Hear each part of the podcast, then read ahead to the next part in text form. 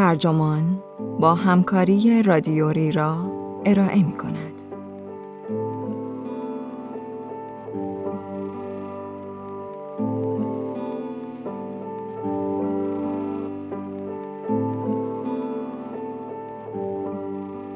چرا فکر می کنیم دوباره انجام دادن کارها کسل کننده است؟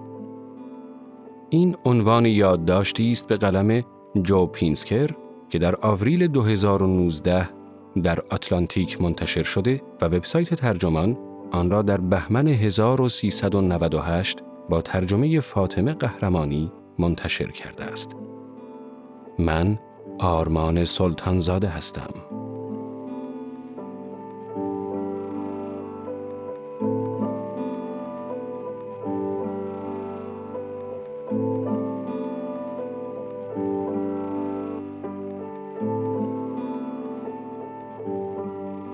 یکی از تفاوت‌های آشکار بچه ها با بزرگسالان در نحوه فیلم دیدنشان است.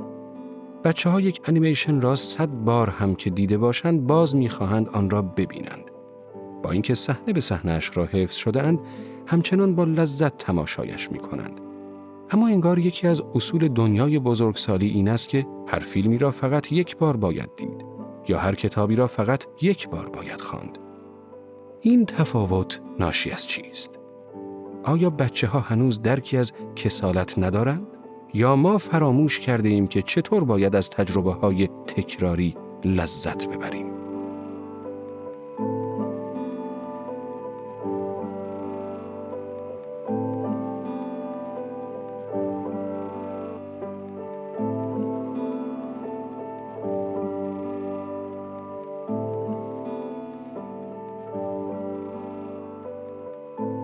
یکی از سناریوهای رایج و ضد حال در اتاق نشیمن از این قرار است. زن و شوهری می‌خواهند تصمیم بگیرند که چه فیلمی ببینند.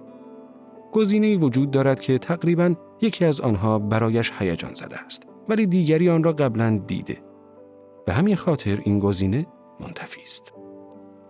اما مطالعه جدید نشان می دهد این تصور نابجاست که چون قبلا چیزی یا جایی را دیده اید، خانده اید انجام داده اید یا بازدید کرده اید دیگر نباید برای بار دوم سراغش بروید. اد اوبرایان نویسنده این مطالعه و استاد علوم رفتاری دانشکده کسب و کار دانشگاه شیکاگو می‌گوید که تکرار یک تجربه از غذا ممکن است آنقدری هم که مردم فکر می کنند کسل کننده نباشد. طی یک آزمایش، اوبرایان و تیم تحقیقاتی او در نزدیکی یک نمایشگاه ژنتیک در موزه علم و صنعت شیکاگو سراغ آدمها رفتند و از آنها خواستند که بگویند چقدر از نمایشگاه لذت بردند و چقدر فکر می کنند از دوباره دیدن آن لذت خواهند برد.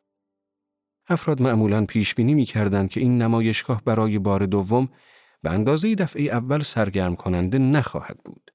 اما آنهایی که بنا به تقاضای محققان دوباره به نمایشگاه رفتند، لذت آن را تقریبا به همان اندازه بار اول ارزیابی کردند.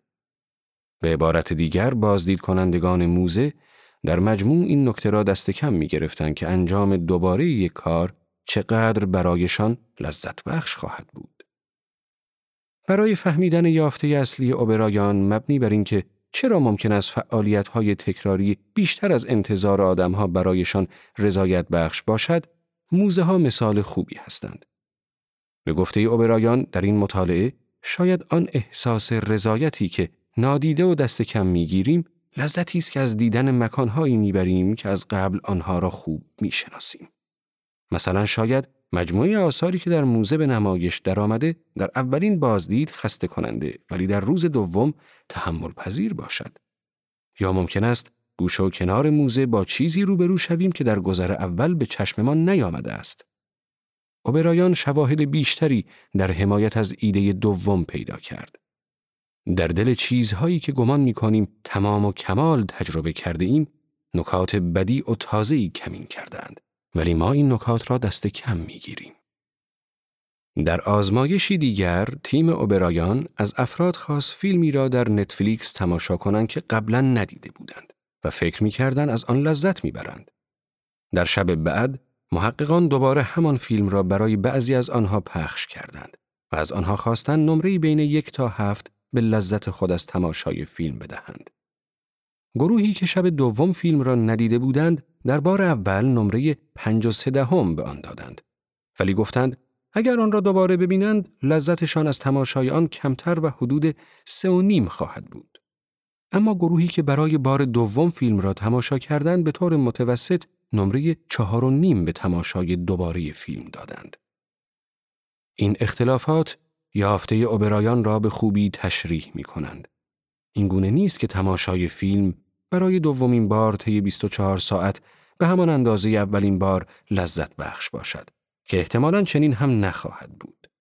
اما به نظر می رسد خوشایندتر از آنی باشد که پیش بینی می کنیم.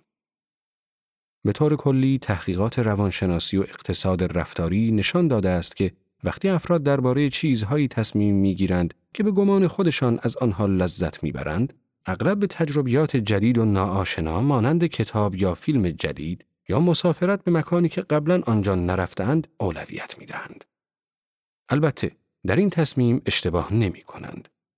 انسانها هر قدر بیشتر به چیزی عادت کنند، کمتر از آن لذت می‌برند. همانطور که اوبرایان می نویسد، مردم ممکن است تازگی را انتخاب کنند.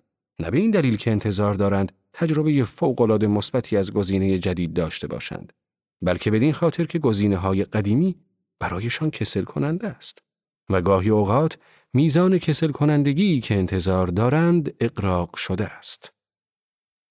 دانستن اینکه انتظارات ما گاهی دور از واقعیتند می تواند به تصمیم گیریمان درباره چگونگی گذراندن اوقات فراغتمان کمک کند. اوبرایان در یک ایمیل به من گفت فکر می کنم بزرگترین کاربرد این یافته این است که مردم وقت بیشتری را به تأمل در این باره اختصاص دهند که چرا گزینه های جدید را به گزینه های تکراری ترجیح می دهند. با این کار شاید هم در وقتشان صرف جویی شود و هم به اندازه یک تجربه جدید خوشحال شوند. او اضافه می کند شاید مفید باشد که ارزش بالقوه بازگشت به رستوران مکزیکی خوب دیروز و امتحان کردن غذاهای جدید منو را در نظر بگیرید تا اینکه یک ساعت در تله جستجوی گوگل برای پیدا کردن بهترین رستوران مکزیکی نزدیک من گرفتار شوید. اوبرایان به من گفت که پس از انجام این تحقیق با روی کرد متفاوتی سراغ برخی تصمیمات روزمرش می رود.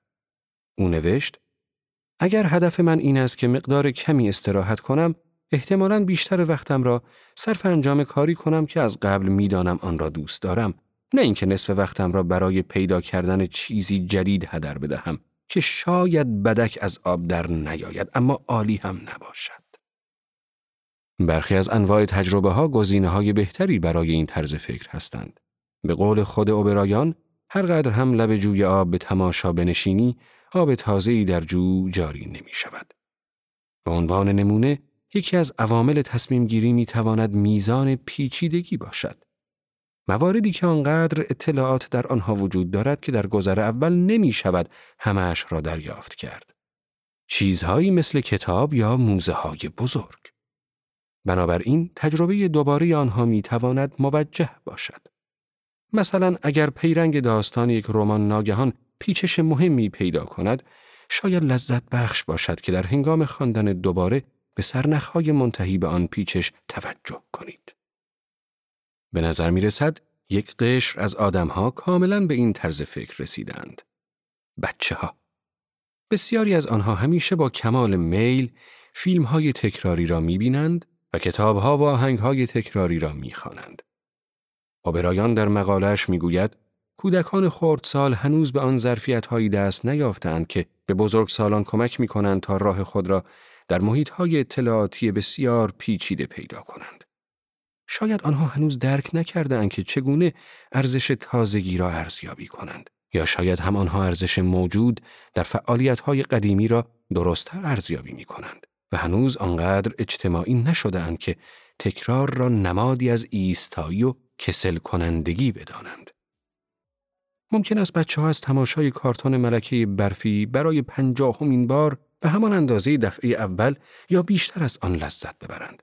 اما احتمالا نظر والدینشان فرق دارد. در اینجا لابد می توان گفت که بچه ها قضیه تازگی تکرار را درست نگرفتند. اما ممکن است حکمتی پشت رفتار آنها باشد. فضای فرهنگی فعلی مقاومت در برابر کشش رمان را سختتر می کند.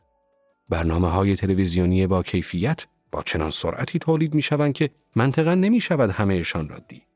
و تازه این فقط یک نوع سرگرمی است و فیلم، کتاب و سایر اشکال سرگرمی هم جای خود را دارند.